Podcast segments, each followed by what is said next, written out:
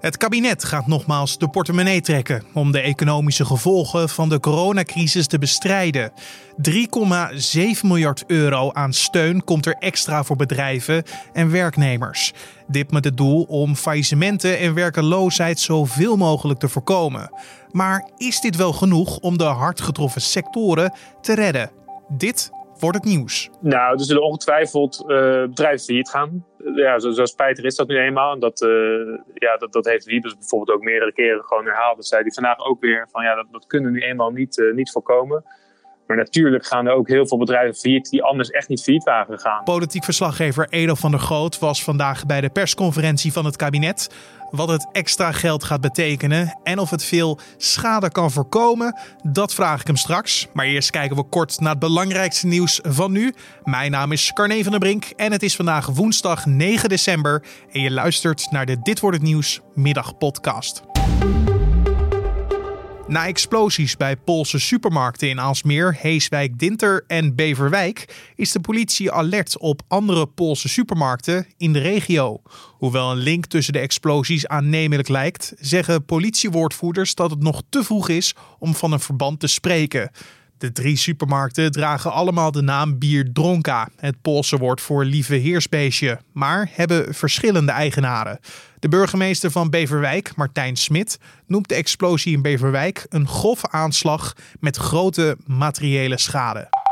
Het RIVM heeft vandaag ruim 6500 nieuwe positieve coronatests geregistreerd. Dat zijn er meer dan het gemiddelde van de afgelopen zeven dagen. Daarnaast zijn in het afgelopen etmaal 66 nieuwe corona-gerelateerde sterfgevallen geregistreerd. Het is de achtste dag op rij dat het aantal nieuwe positieve tests boven het daggemiddelde uitkomt. Er wordt meer getest, maar het percentage positieve uitslagen is in de afgelopen week ook gestegen ten opzichte van een week eerder. De Wolf heeft zich officieel gevestigd in Zuidoost-Brabant, al dus uitvoeringsorganisatie bij 12. Op de Groene Heide tussen Eindhoven en Weert houdt zich al langer dan zes maanden een alpine wolf op. Daarom spreekt bij 12 van een officiële vestiging. De aanwezigheid van het dier kon worden aangetoond met onder meer uitwerpselen, een pluk haar en diverse schademeldingen uit de regio. De mannelijke wolf die zich eerder dit jaar in de provincie Drenthe vestigde, zou weer richting Duitsland vertrokken zijn. Ongeveer 2 miljoen Nederlanders zijn op dit moment beschermd tegen het coronavirus, omdat zij al eerder besmet zijn geweest. Dat maakte RIVM-directeur Jaap van Dissel vandaag bekend tijdens een technische briefing in de Tweede Kamer. Het aantal ligt veel hoger dan de positieve coronatests die bij het RIVM bekend zijn. Dat betekent dat meer mensen met het COVID-19-virus in aanraking zijn geweest dan nu officieel bekend is. Dan gaan we het hebben over de extra miljarden die het kabinet beschikbaar maakt voor met name de horeca, evenementen en sportclubs. De coronasteun is nodig omdat de economie langer dan verwacht op slot blijft. Oorzaak hiervoor zijn de coronacijfers die er slecht uitzien en dat de tweede golf nog niet voorbij is. Daarom is er nog steeds een stevig pakket nodig, al dus minister Erik Wiebes van Economische Zaken. Hoe hoog de nood nu is voor ondernemers, dat vroeg ik aan politiek verslaggever Edo van der Groot. Ja, die nood is uh, heel erg hoog. Er zijn bepaalde sectoren die nog steeds de deuren gesloten moeten houden. Dat is al sinds 14 oktober zo. Kijk natuurlijk naar de horeca, evenementen, cultuursector, uh, sportclubs, amateursportclubs. Ja, die hebben gewoon nauwelijks of in heel veel gevallen helemaal geen inkomsten. Dus ga maar na. Dan, uh, dan moet je dus geld toeleggen om überhaupt te kunnen bestaan. Uh, en dat is nu al een aantal weken zo, dus de nood was heel erg hoog. En als we dan kijken naar wat er nu op tafel ligt, wat zijn dan de belangrijkste punten? Nou, er is zo ongeveer uh, een kleine 4 miljard euro extra wordt er uitgetrokken. Uh, dat gaat naar onder andere een uitbreiding van bestaande regeling, maar ook naar het niet terugdraaien van eerder geplande versoberingen. dus dat werkt een beetje twee kanten op. Uh, je hebt natuurlijk de loonsubsidie, de NOW-regeling. Daar wordt het meest gebruik van gemaakt. Die zou eigenlijk vanaf januari zouden ondernemers iets minder geld terugkrijgen voor het in dienst houden van, uh, van werknemers. Iets minder loonsubsidie. Uh, dat wordt teruggedraaid. een ander grote reddingsboei uit het steunpakket is de tegemoetkoming voor de vaste lasten. wordt ook wel TVL genoemd in de, in de kabinetstukken. Uh, en die wordt uitgebreid en uh, verhoogd. Dus ondernemers kunnen straks een grotere uh, vergoeding krijgen. En die vergoeding kan ook naar meer ondernemers gaan. dus ja, daar wordt fors geld voor uitgetrokken. Daarnaast komen ze ook wel met iets nieuws. dat hebben ze tijdelijke ondersteuning noodzakelijke kosten genoemd. een mond vol, maar dat komt simpelweg hierop neer dat als werknemers of zelfstandigen uh, thuis komen te zitten of dat, dat hun uh, inkomen wegvalt en ze hebben ondersteuning nodig, kunnen ze daar een vergoeding voor krijgen. En je kunt bijvoorbeeld denken aan uh, zelfstandigen die geen opdrachten meer hebben door de coronacrisis. Maar ook bijvoorbeeld werknemers die uh, ja, de, in, in thuisquarantaine zitten en daardoor geen inkomsten en daardoor inkomsten mislopen. Dus daar is ook een regeling voor bedacht. Waarom hebben ze dat nu pas toegevoegd? Is dat iets waar ze pas in de afgelopen paar maanden achter kwamen dat het een probleem was? Ja, dat werd eigenlijk eind oktober werd er al over gesproken dat er zoiets zou komen. Alleen het is, het is heel ingewikkeld om uh, maatwerk hier toe te passen. Want dit zijn regelingen waar uh, miljoenen mensen, honderdduizenden bedrijven gebruik van maken. Ja, en om dan specifiek te kijken naar uh, speciale gevallen is heel lastig. Het kabinet heeft het liefst dat ze gewoon één regel uh, invoeren, uh, zodat het makkelijk uitvoerbaar is en overzichtelijk blijft. en in dit geval ja, moet je dus gaan kijken welke mensen hebben hier precies recht op. voor wie is die regeling? Wie gaat het uitvoeren? Dat was allemaal zo gepuzzel dat ze daar eigenlijk nu pas pas tussen aanhalingstekens uh, meekomen. Want is het doel van de overheid dan om alle problemen op te lossen voor de ondernemers? Dat dan juist weer niet. En dat zei minister van Economische Zaken Erik Wiebes, heeft, eh, zei dat ook heel duidelijk. Die zei van ja, de, de overheid is er niet voor al jullie problemen. We proberen natuurlijk wel ondernemers zoveel mogelijk bij te staan. Dat moet ook wel, want het is de overheid zelf geweest die uh, bepaalde sectoren uh, dwingt om de deuren te sluiten. Dus dan mag je ook wat steun verwachten. Maar, uh, zegt het kabinet, we vergoeden bijvoorbeeld nou, maximaal 70% van de vaste lasten, maximaal 90% van de loonkosten. En, en, dat overige deel, daarvan hoopt het kabinet toch wel dat, dat, ja, dat de verantwoordelijkheid bij de ondernemers, leggen ze de verantwoordelijkheid bij de ondernemers zelf neer. Dus ze willen bijvoorbeeld dat een horecaondernemer in gesprek gaat met de brouwerij, met de eigenaar van het pand, om afspraken te maken over contracten, over de huur. Uh, zodat ze er ook zelf uitkomen en zeggen van ja, weet je, uh, wij, kunnen veel doen, uh, maar er ligt ook gewoon een maatschappelijke taak. En we hopen zonder regels dat, dat de markt dat zelf oplost. Of dat gaat lukken, is natuurlijk een heel andere vraag. Ja, want, want zijn er dan nog altijd mensen die tussen wal en schip belanden hierdoor? Ja, die zijn er altijd. Er werd vandaag ook wel weer duidelijk dat starters, dus mensen die een onderneming willen starten, eigenlijk helemaal geen aanspraak kunnen maken op, op coronasteun. Die coronasteun is namelijk, uh, die werkt namelijk op basis van uh, je omzet van een jaar geleden. Je hebt een referentiepunt nodig. Er wordt gezegd, als jij minder omzet hebt dan vorig jaar, uh, dan krijg je zoveel procent van die gemiste inkomsten krijg je terug.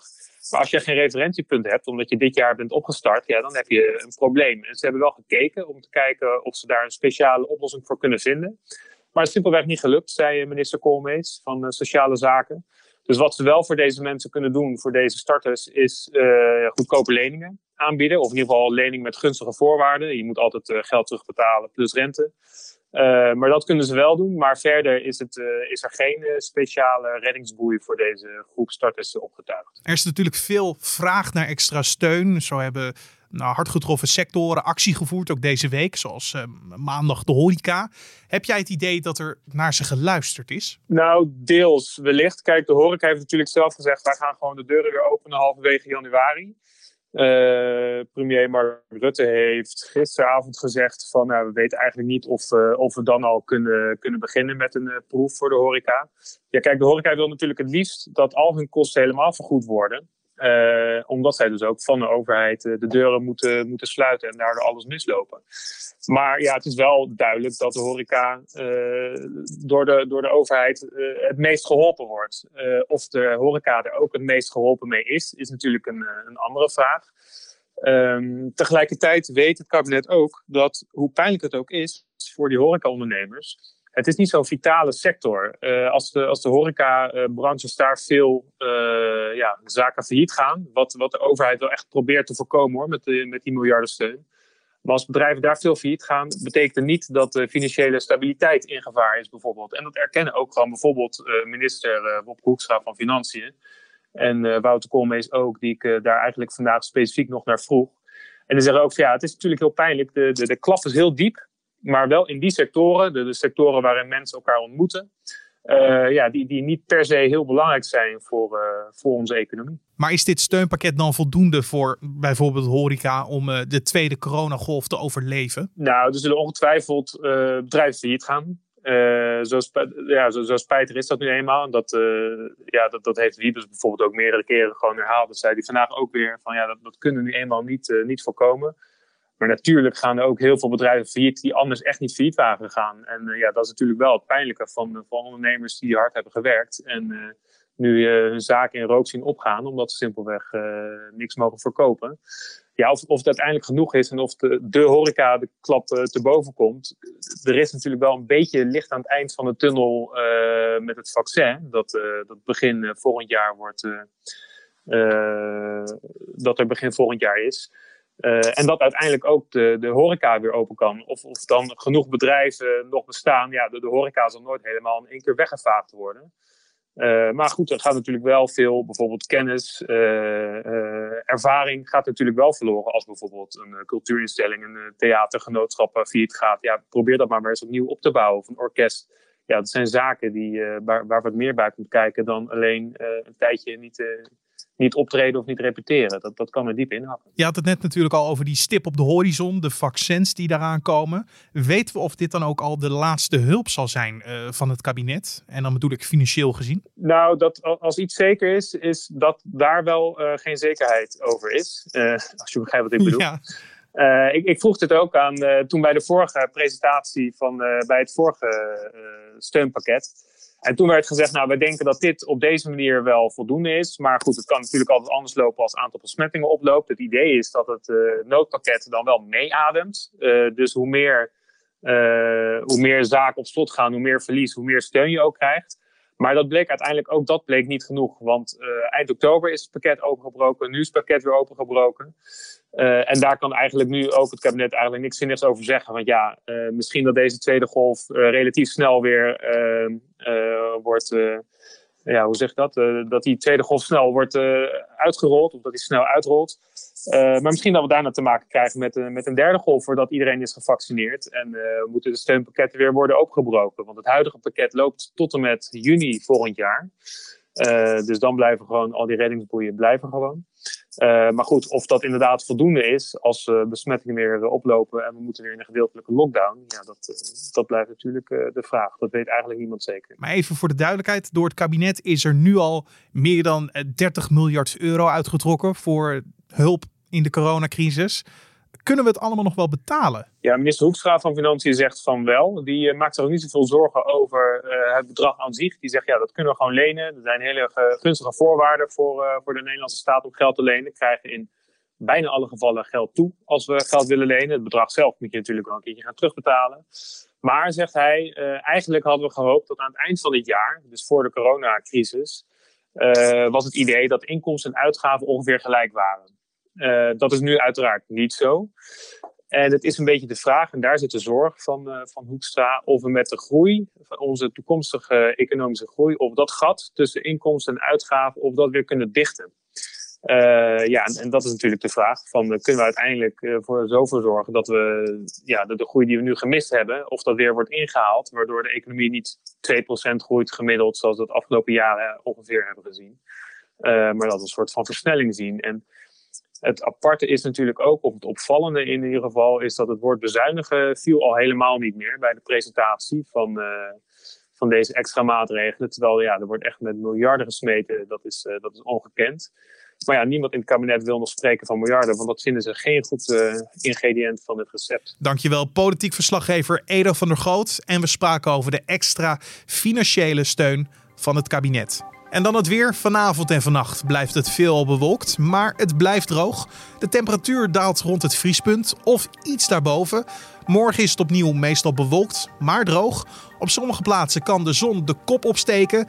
Maar toch is het met een middagtemperatuur van 3 of 4 graden en een matige zuidoostenwind nog steeds vrij koud. En om af te sluiten nog even dit. Voor het eerst sinds de verwoestende natuurbranden van vorig jaar op het Australische Kangaroo Island is er weer een dwergbuidelmuis aangetroffen. Zo meldt de BBC. Ecologen vreesden namelijk dat de branden de volledige populatie dwergbuidelmuizen op het eiland had weggevaagd. Yeah, when I first saw it, I was like, oh my goodness, it's so tiny. We were all so thrilled as a team to find this because, yeah, we were quite concerned that there wasn't any left on the island after the bushfires. And yeah, so it's exciting that they must still be there. Je hoorde hier een vrijwilliger van de organisatie Kangaroo Island Land for Wildlife in gesprek met de BBC. En voor de bosbranden was de muis al een bedreigde diersoort met maar 113 dwergbuidelmuizen op het eiland. Hoeveel daar nu nog van over zijn is onbekend, maar de ecologen denken dat er zeker meer dan één nog op het eiland rondloopt. Tip van mij, als je een beetje down voelt door de hele situatie waarin we nu met z'n allen zitten, Zoek dan even naar foto's van de dwergbuidelmuizen. Het is te schattig en oprecht, je kan de hele wereld weer aan daarna. En dan zijn we alweer aan het einde gekomen van deze podcast voor de woensdag 9 december. Je kan ons helpen met feedback, vragen of suggesties door te mailen naar ons mailadres podcast.nu.nl, podcast.nu.nl of je kan een recensie achterlaten bij Apple Podcast. Verder kan je deze podcast in de ochtend en middag op de voorpagina van nu.nl vinden. Maar misschien nog makkelijker, je kan je gratis abonneren via je favoriete podcast app. En dan moet je denken aan een Apple Podcast of Spotify. Zoek dan naar nu.nl streepje dit wordt het nieuws en dan vind je ons. Mijn naam is Carne van der Brink. Bedankt voor het luisteren en graag tot de volgende.